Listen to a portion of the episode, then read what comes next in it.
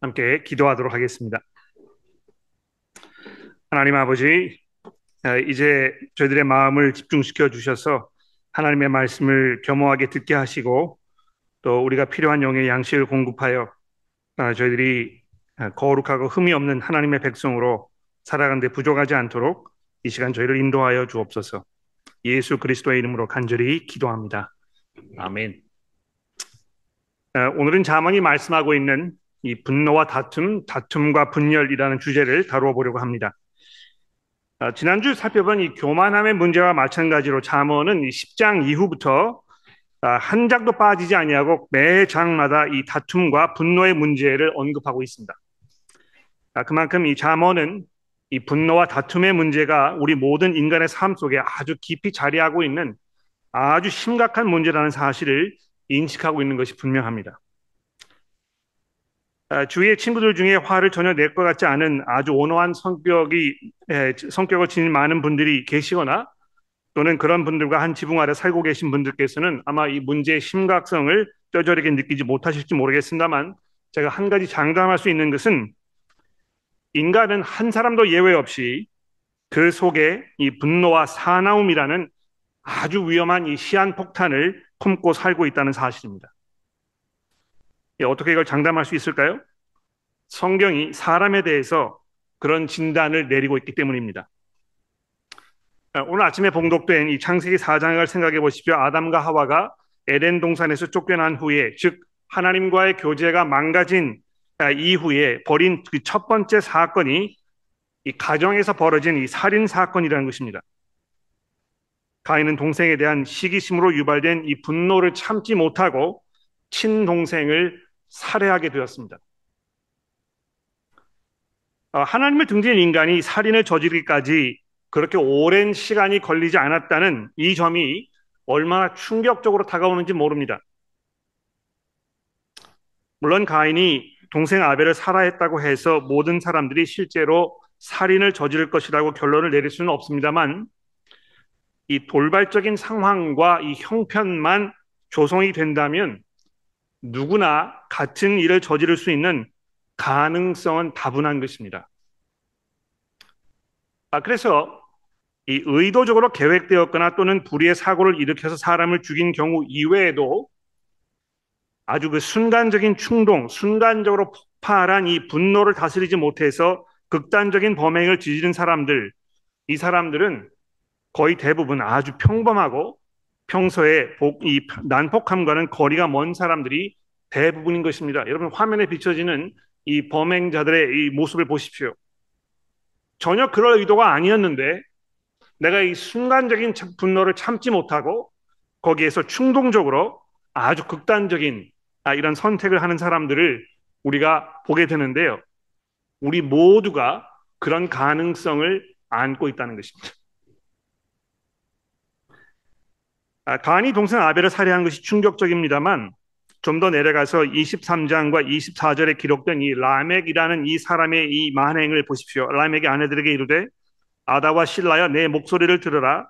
라멕의 아내들이여 내 말을 들으라. 나의 상처로 말미암아 내가 사람을 죽였고 나의 상함으로 말미암아 소년을 죽였도다. 가인을 위하여는 벌이 7배일진데 라멕을 위하여는 벌이 77배이로다 하였더라. 이 가인의 살인은 우발적 충동으로 의해서 벌어진 것입니다만 이 라멕이라는 사람은 이 거칠고 사나운 성량을 아무런 꺼리낌 없이 그대로 발산해 버리는 아주 잔인한 이런 사람이었다는 것입니다. 조그만 상처 때문에 그것에 대한 이 복수로 자기가 어린 소년을 죽였다고 노래하고 있는데요. 우리 모두 안에도 이 람에게 거친 생각들이 불쑥불쑥 고개를 들 때가 종종 있다는 것입니다. 약간의 피해나 억울함을 당하기만 해도 또 불합리한 것을 보게 되었을 때 그런 일이 특히 내 자녀에게 벌어지기라도 하는 순간 하면 이 순간적으로 이상을 잃고 걷잡을 수 없이 타오르는 이 증오심으로 누군가 대가를 치르게 치르도록 만들고 싶은 이 강한 욕구 이것은 자녀를 기르신 부모님이라면 누구든지 아마 경험을 하셨을 것입니다. 하나님께서는 인간의 이런 사납고 거친 성향을 이미 잘 알고 계셨기 때문에 십계명에서도 뭐라고 하셨습니까? 살인하지 말아라. 이렇게 육계명에 명시해 놓으셨고요. 출애굽기서 20장을 쭉 읽어 나가 보시면 계속해서 이 살인을 한 경우에 대해서 어떤 조치가 있어야 할지에 대해서 아주 자세하게 언급하고 계시는 것입니다. 아, 예수께서도 마가복음 7장에서 사람의 마음속에 누구든지 살인을 저지르는 아주 위험한 가능성이 도사리고 있다는 것을 말씀하셨습니다.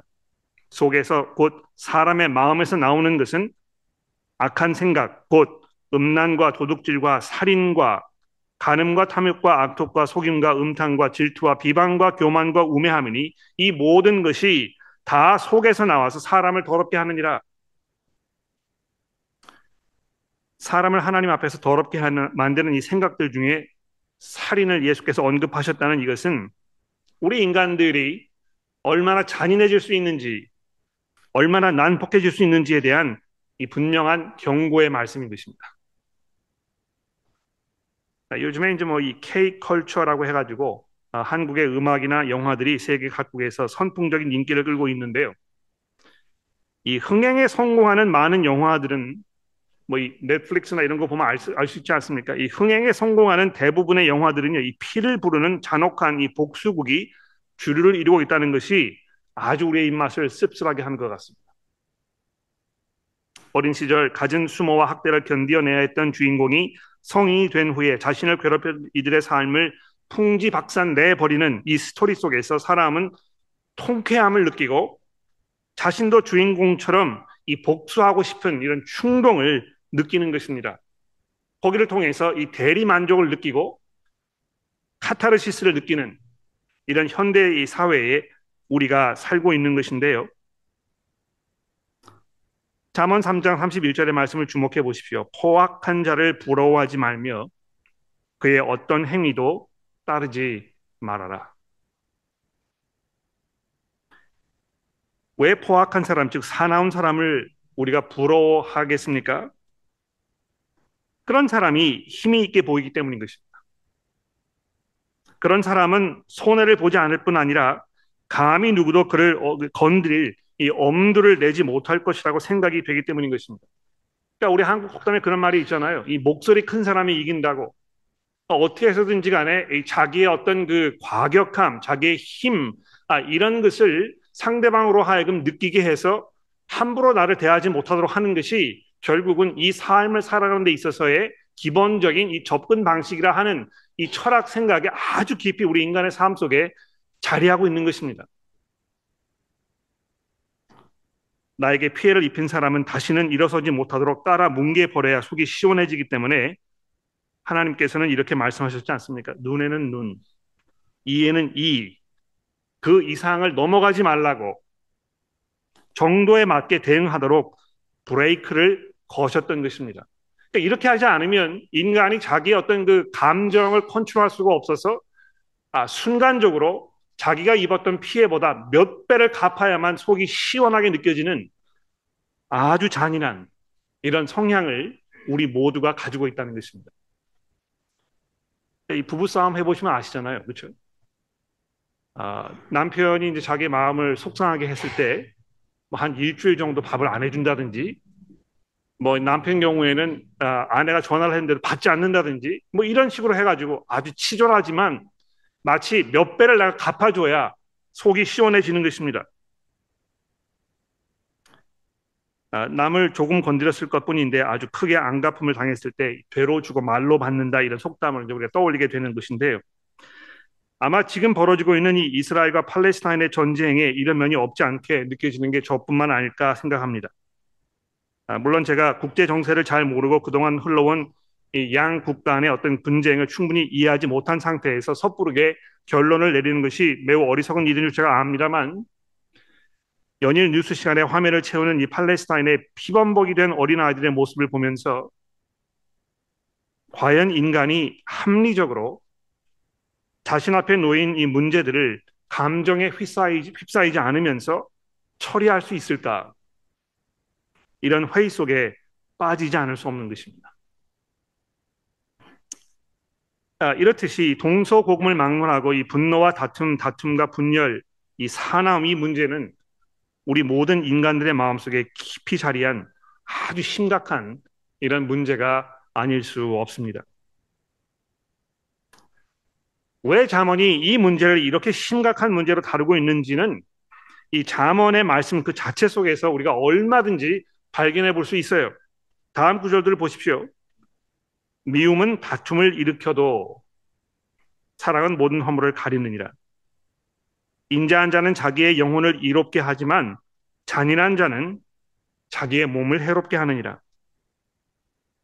분을 쉽게 내는 자는 다툼을 일으켜도 노를 더디하는 자는 시비를 그치게 하느니라. 마지막 구절을 보십시오. 노를 품는 자와 사귀지 말며 울분한 자와 동행하지 말지니 그의 행위를 본받아 내 영혼을 올무에 빠뜨릴까 두려움이니라. 이 분노는 다툼을 일으키는 주범이고 자기 자신을 위태로운 지경으로 몰아가는 원흉이며 분을 참지 못하는 사람을 가까이 하는 것은 자신의 영혼을 위태롭게 하는 아주 어리석은 일이라고 자문이 경고하고 있는 것입니다. 아, 특히 이 27장 3절과 4절의 말씀을 주목해 보십시오.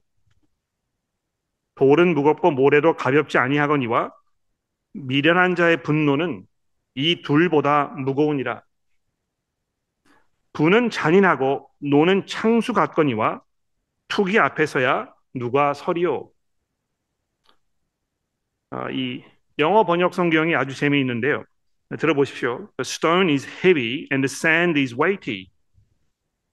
돌이 무겁고 모래가 아주 무겁 더 무겁습니다만 but a fool's provocation is heavier than both. 여기 이제 provocation이란 말은 아, 이렇게 옆구리를 누가 찔러가지고 욱하는 그 화, 이걸 말하는 것이죠. 아주 어린 서, 석은, 어리석은 사람이 아, 이렇게 그 찔림을 당해서 화가 확 치밀어 오르는 이것은 돌이나 모래보다 훨씬 더 큰 대가를 치러야 하는 이런 일이라는 것입니다. Wrath is cruel, anger is overwhelming, but who can stand before jealousy? 여기 이제 그 투기 앞에 누가 서리요 개혁성에 이렇게 번역을 해 놓았습니다만 아, 이 투기라는 말이 아마 그 아주 예, 그 억울하게 또는 아, 그 시기를 느끼는 아, 이런 그 감정을 표현하는 것 같아요. 시기심이 깊어지게 되면 분노하게 되고 분노가 표출하게 되면 걷잡을 수 없이 대가를 치러야 하는 이 상황에 대해서 자문이 말씀하고 있는 것입니다. 이 분노와 사나움이 제어되지 않은 채 발산되었을 때 얼마나 큰 상처와 고통을 남기는지를 경고하고 있는 것입니다. 근데 여러분 이 우리 안에 도사리고 있는 이 과격함은요 단지 물리적인 폭력으로만 아니고 다른 방법으로 특히 이 우리 언어의 언어를 통해서도 분출되는 것을 자문이 지적하고 있습니다. 칼로 찌름같이 함부로 말하는 자가 있거니와 지혜로운 자의 혀는 양약과 같으니라. 유순한 대답은 분노를 쉬게 하여도 과격한 말은 노를 격동하느니라. 미련한 자의 입술은 다툼을 일으키고 그의 입은 매를 자청하느니라. 즉, 이 폭력은 힘으로만 행사되는 것이 아니고 언어를 통해서도 얼마든지 발산될 수 있습니다. 부부 사이에 벌어지는 싸움이 대부분 이 경우가 되겠는데요. 이 격한 감정에서 쏟아져 나오는 말들은 배우자의 가슴에 최대한의 상처를 입히려는 그 의도를 담아서 아주 날카로운 칼처럼 날아가서 쓰는 일의 마음을 격동시키는 것입니다. 여러분 다 경험해 보셨죠? 또 화가 난 상태에서 잘못에 잘못한 자녀를 훈계하려고 들었을 때 똑같은 현상이 벌어지지 않습니까? 듣는 사람에게 최대한의 상처를 주기 위해서 최대한의 수치심을 주기 위해서 정제되지 않은 거친 말을 마구 쏟아내는 것입니다. 교회 안에서도 이런 일이 비일비재하게 일어날 것입니다. 뭐 이 교회의 어떤 그 정책에 대해서 이야기할 때 또 심지어는 이 성경의 문제를 이야기하고 있는데도 아, 격한 감정에 휩싸이게 되면 내가 이 사람을 하나님의 말씀으로 사랑으로 잘 격려하여 진리에 이르게 하고 우리 모두가 함께 그리스도의 장성한 분량에 이르도록 아, 섬기려는 마음으로 이야기하는 것이 아니고 자기의 생각이 옳다는 것을 관철시키기 위해서 무력으로 힘으로 언성으로 상대방을 제압해야만 이 속이 후련해지는 이 아주 어리석고 경건하지 않은 이런 행동이 얼마나 파괴적이고 우리의 교제를 망가뜨리는 아주 극한적인 악인지 우리가 돌아보지 않을 수 없는 것입니다.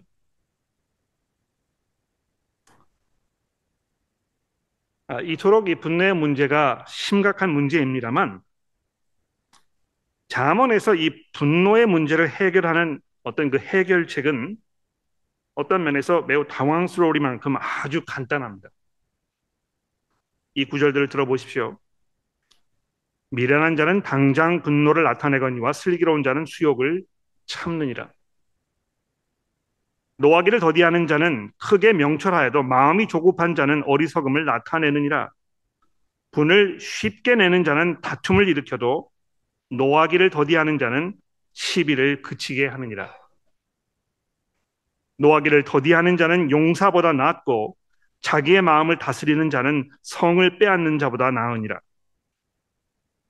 자기의 마음을 제어하지 아니하는 자는 성읍을 무너, 성읍이 무너지고 성벽이 없는 것과 같으니라. 어리석은 자는 자기의 노를 다 드러내어도 지혜로운 자는 그것을 억제하느니라. 아, 이 모든 구절들은 한결같이 노하기를 더디하는 것에 대해서 말씀하고 있습니다.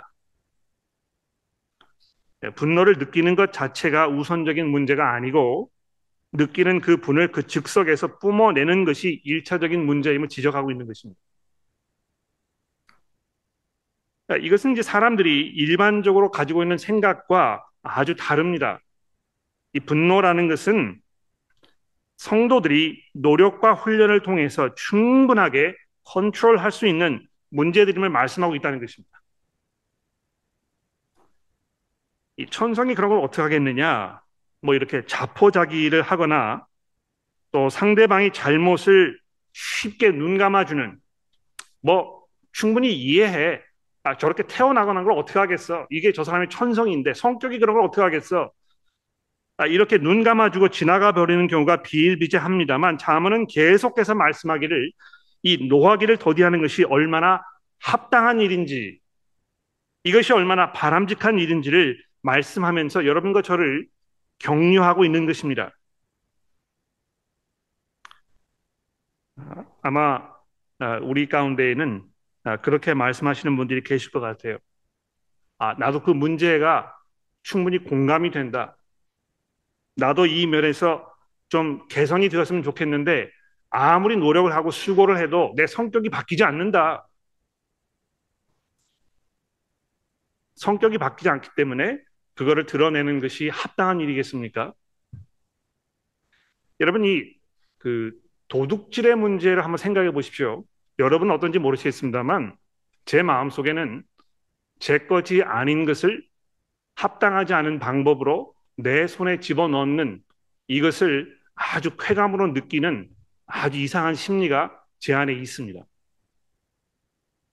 내가 어떤 뭐 이 혜택을 얻으려면 거기에 대해서 정당한 대가를 치러 가지고 합리적인 방법으로 아, 이 그 내가 원하는 것을 얻는 것이 정상적인 것인데요. 그런 방법을 택하지 아니하고 내가 10을 내야 되는데 5만 냈다든지 아주 이거 공짜로 얻은 것에 대해서는 아주 쾌감을 느끼는 것입니다. 그래서 내 것이 아닌 것을 내 주머니에 다른 사람이 보지 않는 때 집어넣으면 다른 사람이 보지 않았다는 것을 통해서 내가 그 만족을 느끼고 물론 양심의 가치에게 느끼겠죠. 그러나 그럼에도 불구하고 내가 수지 맞았다고 생각하는 이런 성향이 아주 많이 있습니다. 이게 제 천성입니다. 제 안에 자리하고 있는 본성이 그렇다는 것입니다. 그런데 그렇다고 해서 그것이 그럼 그대로 해야 되는 것입니까? 아, 그렇지 않습니다. 우리 가운데 있는 천성이 여러분과 저에게 그것을 행사할 수 있는 이 권리를 주지 않는다는 것입니다. 마찬가지로 천성이 그런 걸 어떻게 하겠느냐고 눈 감아 주는 것은 별로 그렇게 지혜롭고 또 합리적인 일이 아니라는 것을 우리가 인정해야 할 것입니다. 물론 경우에 따라서 분노를 표현하지 않을 수 없는 그런 경우들이 분명히 있습니다. 아, 예수께서도 우리가 이 그 복음서를 보게 되면 믿지 않는 사람들의 그 아, 강팍한 마음, 그들의 그 어리석음, 회개하지 않으려는 이들의 아, 그 오만함을 보면서 분노하셨다는 것을 우리가 알고 있습니다. 그러니까 이 분을 내는 것 자체가 문제는 아니라는 것입니다. 물론 여러분과 제가 내는 이 분의 문제는 아, 무엇이 문제이겠습니까? 우리가 이 분을 낼 수 있는 충분한 어떤 그 권리, 충분한 이유, 뭐 상황 이게 있다고 생각하기 때문에 그런 것입니다. 적어도 내 눈에 그렇게 보이기 때문에 내가 그것을 이렇게 느끼기 때문에 나는 이것을 표현할 수 있는 어떤 그 아, 권리가 있다고 생각하는 것인데요. 잠언서가 계속해서 우리에게 말씀하는 것이 무엇입니까? 하나님 앞에서 우리가 겸손하게 된다면 우리가 얼마나 제한적인 존재인가? 우리가 안다고 생각하지만 알지 못하는 것들이 얼마나 많이 있는 것인가? 내가 바라고 있는 이 사물의 현실이 내 눈에 이렇게 전달되는 그대로 받아들여지는 것 그 훨씬 이상의 무엇이 있다는 것을 우리가 인정할 필요가 있다는 것입니다. 그렇죠?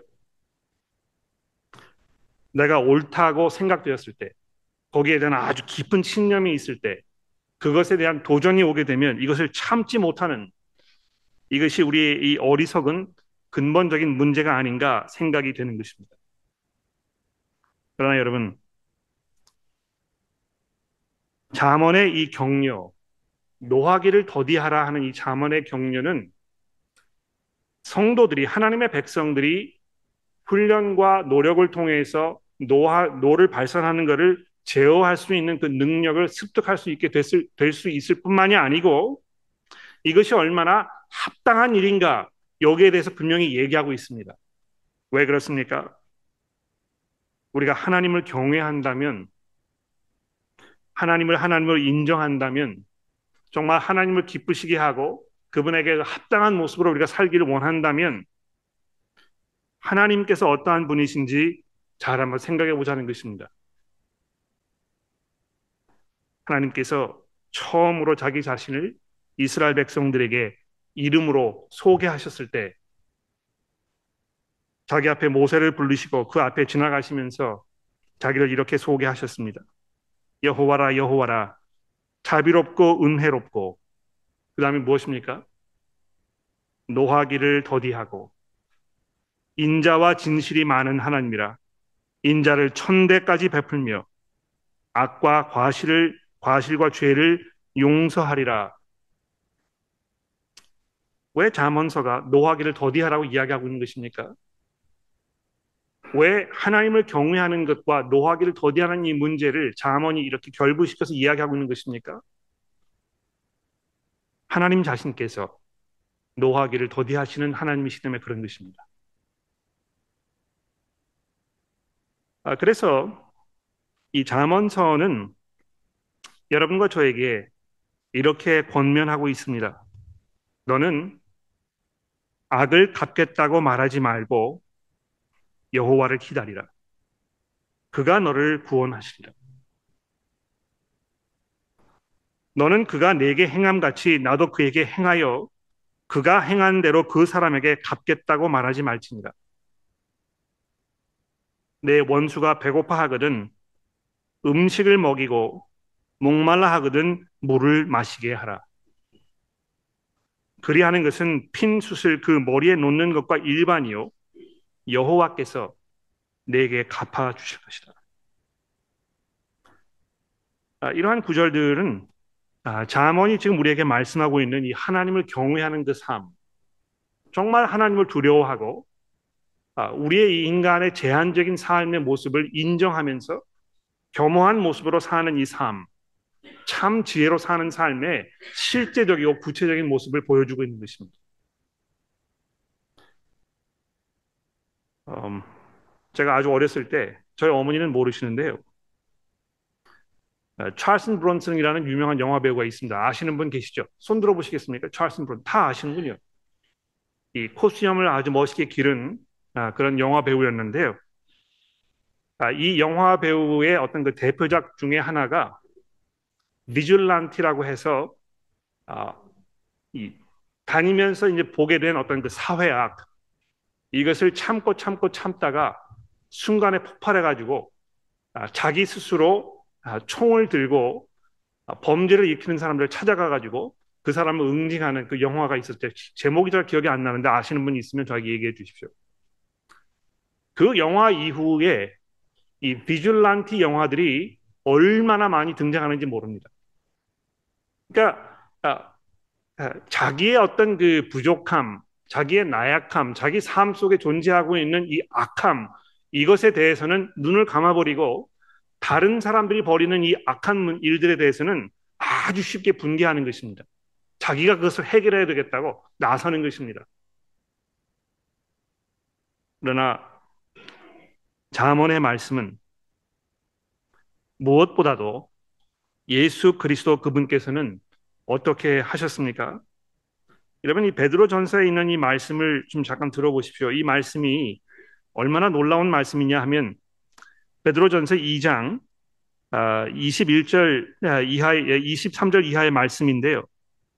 예수 그리스도께서 어떤 아, 일을 당하셨는지 설명하면서 이렇게 얘기하고 있습니다. 욕을 당하시되 맞대어 욕하지 아니하시고 고난을 당하시되 위협하지 아니하시고 오직 공의로 심판하시는 하나님께 자기를 부탁하셨다.